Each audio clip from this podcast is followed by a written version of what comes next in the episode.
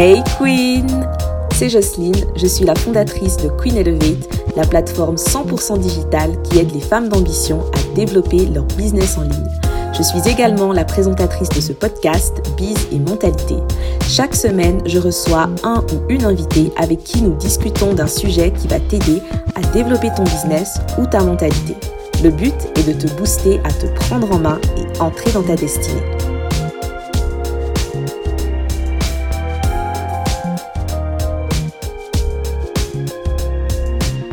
Dans cet épisode, je reçois Aurélie Barnabo. Aurélie est coach en développement personnel et elle aide particulièrement les femmes à retrouver leur épanouissement. Aujourd'hui, elle nous donne ses stratégies pour rebondir après un échec. Donc Aurélie, comme j'ai dit tout à l'heure, tu es coach en développement personnel. Tu aides les femmes à vivre une vie épanouie à tout niveau, en couple, dans leur vie personnelle, ainsi que dans leur vie professionnelle. Et moi, ce que j'ai envie de savoir aujourd'hui, bah, c'est comment tu t'es lancée dans cette activité, quel est ton parcours, raconte-nous tout. Alors, euh, en fait, au début, je voulais pas du tout faire ça de ma vie. Je me rappelle quand j'étais plus jeune, je voulais faire sage-femme, chose qui n'a rien à voir. Donc, j'étais partie en médecine et tout. Après, j'ai vu un accouchement, je me suis dit jamais de la vie. Et ensuite, après, je suis partie en fac de langue et puis il y a eu des événements qui sont passés. J'ai eu besoin de changer d'air, donc je suis partie en Angleterre pour faire fille au père. Et en même temps, j'ai fait un cours de counseling, donc de conseil, et j'ai eu mon certificat. Et ça m'a, ça m'a super intéressant en fait parce que j'ai toujours eu, tu sais, à cœur de conseiller les gens, que ce soit mes amis, euh, d'autres personnes qui venaient des fois me parler comme ça, même quand j'avais un tout petit compte. Euh, et après, du coup, quand je suis revenue en France, j'ai eu à cœur du coup de faire de la psychologie, donc mes études de psychologie. Donc j'ai eu ma licence et euh, entre temps, j'ai fait aussi une formation de psychologie positive. Et puis je continuais tout le temps à donner des conseils, euh, à encourager les gens. Et puis après, je me suis dit, en fait, euh, j'ai vraiment envie de faire de ça, on va dire, mon métier, tu vois, et d'encourager, euh, de conseiller les femmes surtout, parce que vu mon parcours de vie, je me suis dit, j'aurais aimé, moi, qu'on puisse me conseiller en tant que femme, tu vois, et qu'on me dise certaines choses et qu'on m'aide, etc. Et je me suis dit, vu toutes mes expériences de vie, plus euh, du coup, bah, ce que j'ai appris, que ce soit tant dans mon certificat de counseling, tant dans mes études de psychologie, tant dans ma formation de psychologie positive, je me suis dit, je fais un mix des deux. Et puis, euh, le coaching, c'était vraiment le métier euh, rêvé, on va dire, pour moi, pour pouvoir aider les femmes, comme tu dis, à vivre une vie pleinement épanouie, quoi, et à reprendre vraiment confiance en elles, parce que c'est une base super importante pour les femmes. Voilà. Ok, bah super, ouais, t'as un, un très lourd parcours euh, là derrière. Et, et, ce qui me frappe, c'est que finalement, euh, c'est, ça part pas que de tes expériences personnelles, mais également euh, de ton background scolaire. Dire ça comme ça, vu que tu as fait de la psychologie, quoi. Mmh, mmh, mmh, je pense que c'est un peu. Je sais que beaucoup de personnes disent qu'on n'a pas forcément besoin, tu sais, des qualifications, de faire les études, etc. Surtout dans le coaching, dans même ce que tu fais, le consulting, le consulting et tout ça je pense que c'est intéressant aussi d'avoir une, base vraiment théorique parce que quand les gens viennent te parler de sujets un peu plus deep, c'est pas juste toi et tes expériences, tu vois. Il faut savoir prendre le recul nécessaire pour pas dire euh, ah bah du coup j'ai vécu ça aussi, donc toi c'est la même chose alors que c'est pas c'est pas pareil vu qu'on est des personnes différentes. Donc oui, euh, mon background scolaire m'aide pas mal, ouais. Ouais, pour que tu puisses avoir un petit peu plus euh, d'objectivité si, mm, mm, mm. Ah, ok.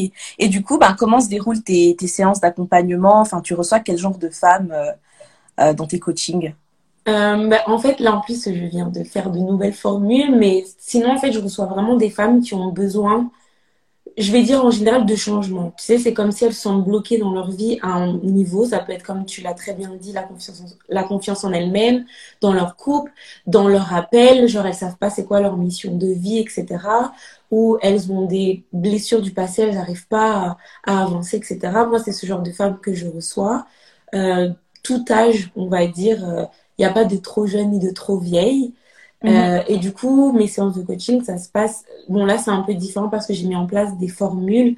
Donc, euh, si c'est par rapport à ton appel, il y a une formule euh, je découvre et j'entre dans mon appel. Si c'est par rapport au manque de confiance en toi, il y a une formule pour ça. Et si c'est beaucoup plus complet, donc tu as besoin de gérer plus de choses, c'est je deviens une femme épanouie qui est beaucoup plus englobant. Et du coup, bah, la personne, la femme m'explique un peu ce mhm. qu'il y a, son problème. Et ensemble, on, on, travaille ensemble. Je trouve des, des outils à lui donner, des, j'aime bien dire des devoirs qu'elle doit faire, en fait, des exercices qu'elle doit mettre en pratique euh, pour réussir à, y arriver, quoi, à devenir une femme épanouie à bien de coaching. Ouais, je trouve intéressant en fait que tu, tu traites à la fois la confiance en soi et euh, l'appel d'une personne. Et euh, bah, si tu peux nous définir un peu selon toi en fait ce que c'est que, que l'appel ou la mission de vie, parce que finalement c'est des termes qu'aujourd'hui on entend de plus en plus, mais j'ai quand même l'impression que les gens ne savent pas réellement à, enfin qu'est-ce qui, en quoi ça consiste, on va dire. Oh oui, pour moi l'appel de vie ou la mission de vie c'est c'est pas forcément ton métier, c'est vraiment ce que tu es appelé à faire en fonction de tes dons, tes talents, en fonction de ce que tu aimes et de tes qualités. Tu vois, ça regroupe mm. ces choses-là. Et pour moi, il y a quelque chose d'autre, c'est ton histoire de vie. Pour moi, ton appel est lié à des choses que tu as pu vivre. Et, c'est ce qui fait que il y a la différence. Tu vois, par exemple, on peut dire qu'on est 100 000 coachs, mais pour moi, on est tous différents parce qu'on a une, une vie différente, on a un background différent. Et c'est ce qui fait, en fait, euh, l'authenticité, l'unicité de ton appel, tu vois. Mais pour moi, la, ta mission de vie, c'est, pour moi, chaque femme, du coup, je parle aux femmes, désolée, King, mais euh, est une solution à un problème donné, tu vois. Et mhm. pour moi, le problème qui te correspond, on va dire, tu es la solution à, un problème, ça correspond à ton appel, ta mission de vie. Tu, es, tu as été créé pour répondre à un problème. Et ça, c'est ton appel. Et du coup, tu peux avoir un taf qui n'a rien à voir avec ton appel, tout comme tu peux faire de ton taf ton appel, tu vois. De ton appel ton taf. Ouais, c'est plus, plus logique comme ça. Donc du coup, ça, ça regroupe vraiment pour moi ce que tu es, tu vois. Tu peux pas euh, euh, ne pas aimer ce que tu fais, tu peux pas te dire mais n'importe quoi, jamais de la vie. Pour moi, c'est quand tu trouves ton appel, c'est en mode ah mais oui, tu vois, ça fait sens parce que il y a toutes ces choses-là, comme je disais, ce que tu aimes, tes qualités, ton background qui se rejoignent pour dire maintenant je suis prête à, tu vois. Et je mhm. rentre dedans. Et du coup, euh, bah, comment on trouve son appel en fait? Alors, ça, du coup, je peux pas tout dire parce que ça fait partie de mes séances de coaching. Mais en vrai, c'est, ça reprend ce que j'ai dit tout à l'heure. Oui. Ça reprend un peu ce que j'ai dit tout à l'heure. C'est vraiment trouver ce qu'on aime, euh, nos qualités, nos dons, nos talents. Donc, euh, tu vois, genre, je suis bon à quoi, tu vois. Et du coup, euh, mm. trouver notre pourquoi. Quel est ton fardeau, tu vois? Genre, quand tu vois une situation, est-ce que cette situation te touche ou tu es juste en mode, ça se fait pas, mais tu vois, tu continues? Euh, et c'est pour moi, tout ça, c'est lié aussi à ton histoire de vie. Et quand tu mets toutes ces choses ensemble et que tu travailles sur toutes ces choses, euh, et pour moi, c'est un travail parce que ça se fait pas juste, ok, j'aime bien le chocolat, j'aime bien, toi, non, c'est beaucoup plus profond. Euh, quand tu relis toutes ces choses, tu trouves ton appel. Et tu vois, pour moi, ton appel, il répond à j'aime aider, j'aime faire, et par rapport à toutes les réponses que tu as dit avant avec tes qualités, ce que tu aimes, euh, ce en quoi tu es bon aussi parce que tu peux aimer des choses. Et moi, j'aime j'aime la musique, par exemple, mais je sais pas jouer du piano, tu vois ce que je veux dire. Donc, il faut aussi que tu sois bon dans, dans ça. Et du coup, bah, c'est comme ça que tu trouves, tu trouves ton appel, quoi. Mhm. Ok, nickel. Et du coup, euh, parce que justement, comme je disais avant, je trouvais intéressant que tu, que tu lis la confiance en soi au fait d'avoir trouvé son appel. Et finalement, est-ce qu'en ayant les deux, c'est comme ça qu'on trouve l'épanouissement? Oui et non. Oui, dans le sens, c'est pour moi, la confiance en soi, c'est une des bases parce que si tu n'as pas confiance en toi, tu as beau avoir ton appel, tu vas jamais y aller, tu vois. Parce que tu vas toujours te dire, je suis pas assez bonne, ça marchera pas. Tu auras toujours des discours négatifs en fait.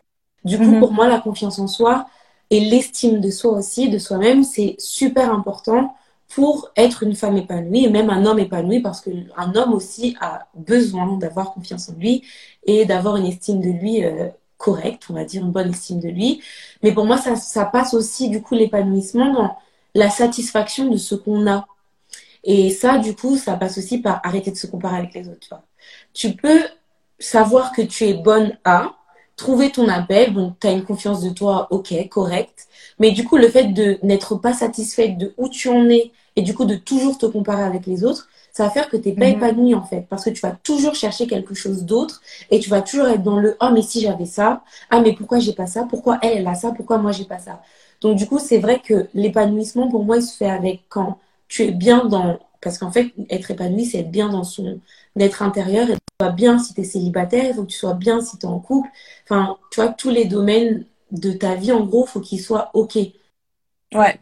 Et c'est intéressant, en fait, euh, que tu parles de la comparaison parce que finalement, on pourrait dire que tu peux limite rater, entre guillemets, ton appel si tu continues en fait à, te comparer. Enfin, disons que tu es déjà dans un domaine en fait dans lequel tu excelles, dans lequel tu t'épanouis, euh, tu as cette confiance en toi qui, arrive, mais finalement, euh, à force de regarder à gauche, à droite, euh, tu peux rater ta, ta mission de vie, quoi. Souvent, en fait, on regarde dans le couloir de l'autre ce que l'autre fait et ce que l'autre a et pourquoi l'autre c'est super et pourquoi nous. Et en fait, on oublie de se concentrer sur notre couloir, tu vois. On oublie que on a tous un couloir différent, donc un appel différent, mais que même si des fois, tu sais, ça peut être similaire, tu vois, ce que ce qu'on fait, et eh ben c'est ça reste différent parce qu'on est différent, parce qu'on a un background différent, et ce qu'on apporte c'est différent, et du coup, c'est rester focus sur euh, son couloir et, des fois on rate notre couloir et on rate notre notre épanouissement et notre appel juste parce qu'on est trop concentré, euh, comme tu disais, à regarder les autres en fait et à se comparer, donc c'est trop dommage. Il faut qu'on arrête de mhm. faire ça, surtout nous les filles.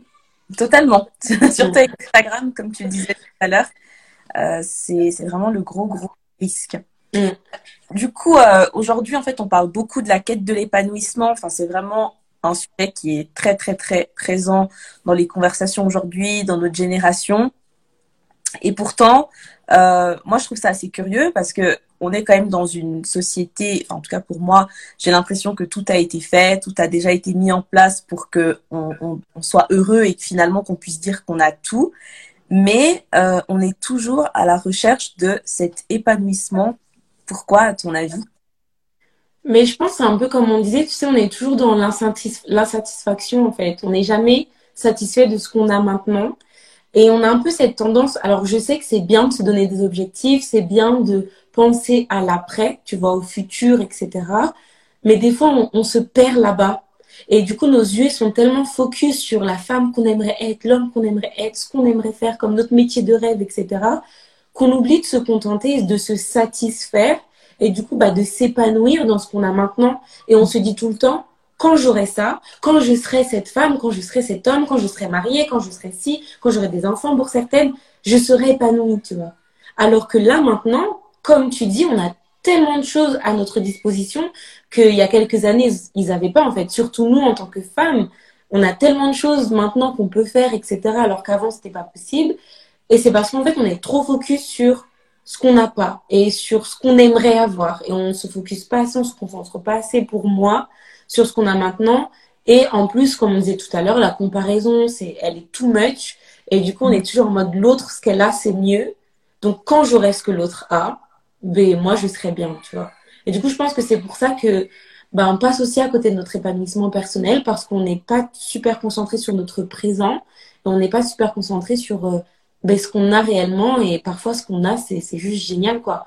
Et ce qu'on a, d'autres aimeraient l'avoir, tu vois. Donc ça aussi, c'est un cercle vicieux. On a tendance à ne pas assez valoriser l'instant présent. Exactement, ouais et à ne pas euh, à ne pas vouloir trouver euh, notre épanouissement dans, dans l'ici et le maintenant et toujours à soit le chercher euh, ben, dans le futur comme tu as dit ou finalement à penser au passé et à se dire que c'était meilleur avant. Mmh, mmh. c'est dommage.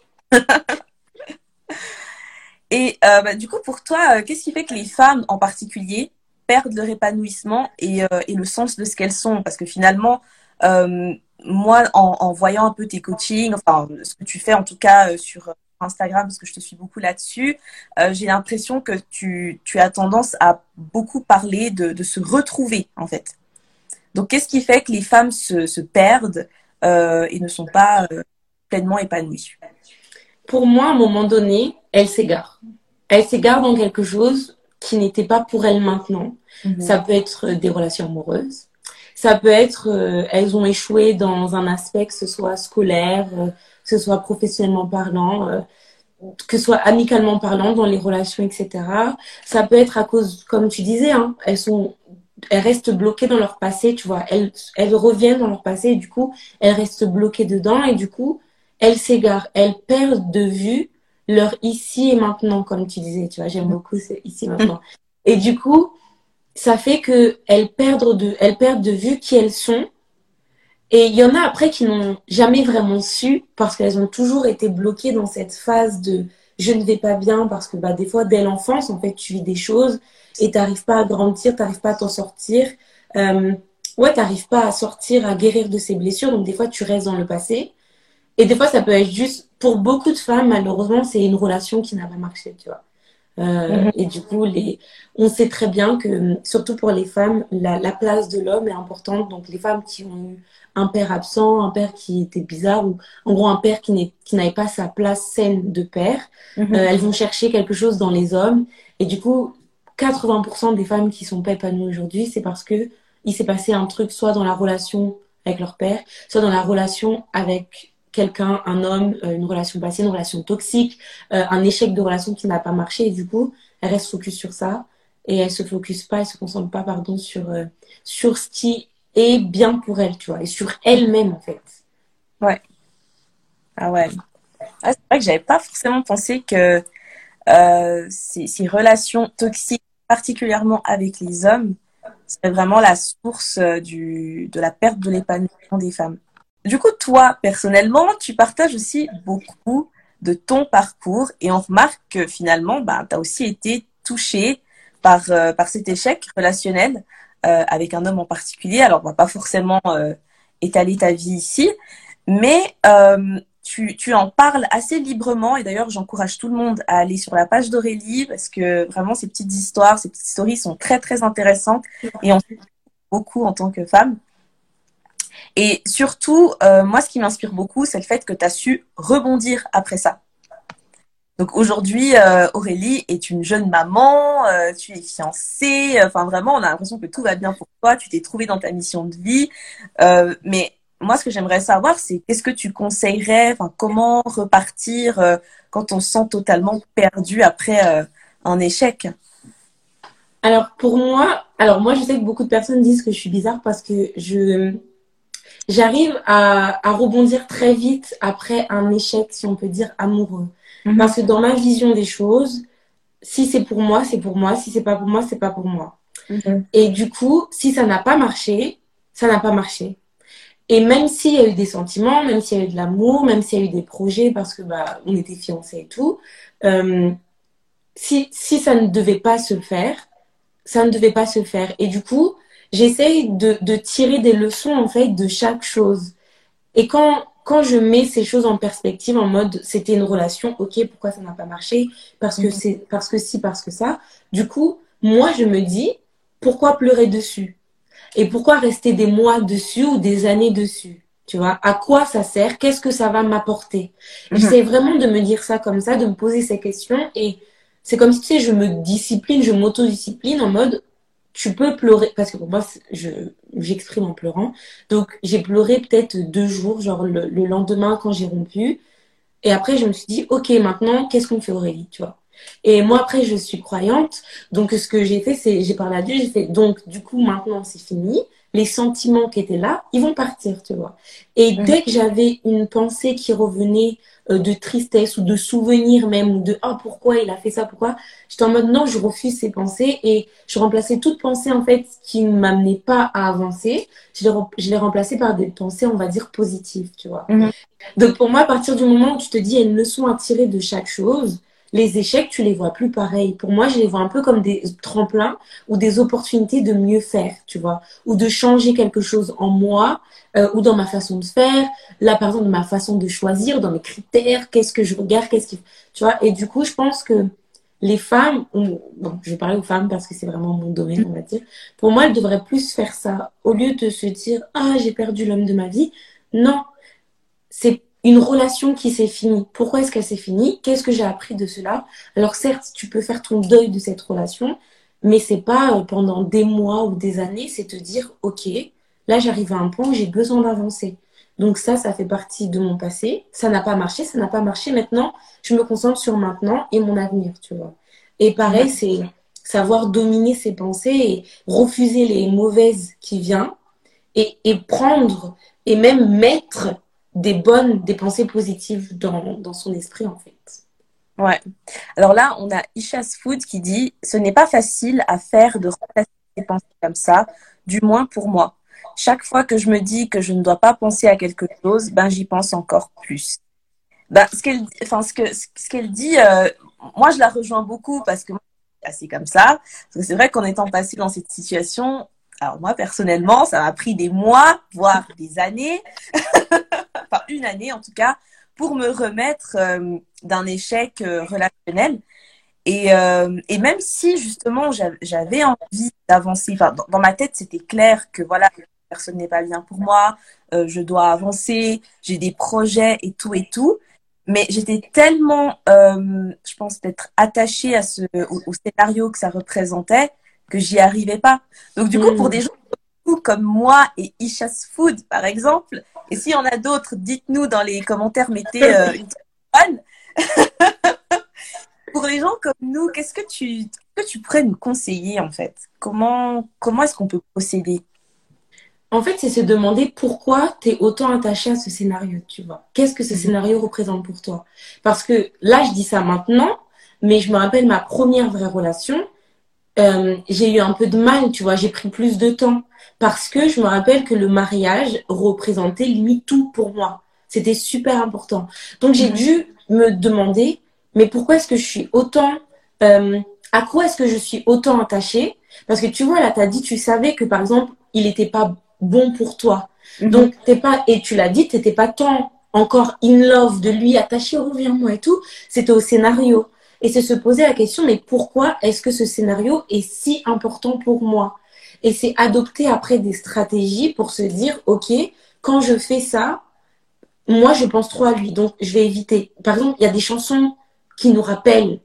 Évitons d'écouter les chansons, tu vois, par exemple. Évitons de, si pendant un moment, la plaît encore trop, euh, tu vois, elle est encore trop là, évitons d'écouter les chansons, évitons de regarder les films qui nous font vouloir être encore in love en mode, pourquoi je l'ai perdu, tu vois, et posons-nous la question, mais pourquoi est-ce que je suis si attachée à ça? Et du coup, après, c'est tout le discours qui a changé pour créer un autre discours, tu vois. Mhm. Et pareil, comme Isha disait, c'est sûr que c'est pas facile, mais c'est un travail, en fait, c'est comme si tu disciplines ton esprit à te dire c'est moi qui décide, tu vois. Pas mes émotions, c'est moi qui décide, pas l'inverse, tu vois.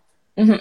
Ça peut prendre du temps, chacune est différente, mais c'est pas laisser justement ses émotions et puis et puis voilà se demander aussi pourquoi euh, quelle est la source pourquoi est-ce que ce scénario euh, pourquoi ça cette relation pourquoi était si important pour moi que je veux pas lâcher et, et, passer à autre chose on va dire tu vois. Ouais.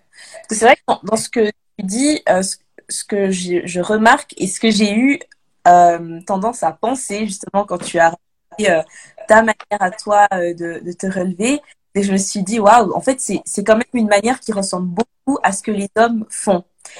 Et finalement, euh, après, ben, là, je parle peut-être de petite expérience, mais j'ai quand même l'impression que les, les, femmes, on a tendance à beaucoup trop partir dans les émotions et pas assez euh, à partir dans la logique, comme les. Mm, mm, mm. Qu'est-ce que tu pourrais dire par rapport à ça euh?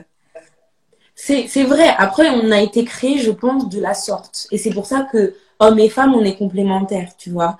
C'est juste, pour moi, toute émotion est bonne. C'est juste, faut savoir comment l'exprime et faut savoir les gérer. Mhm. Euh, par exemple, pleurer, c'est une émotion, la tristesse, donc tu l'exprimes par les pleurs et tout, mais tu vas pas pleurer toute ta vie. Tu vois ce que je veux dire?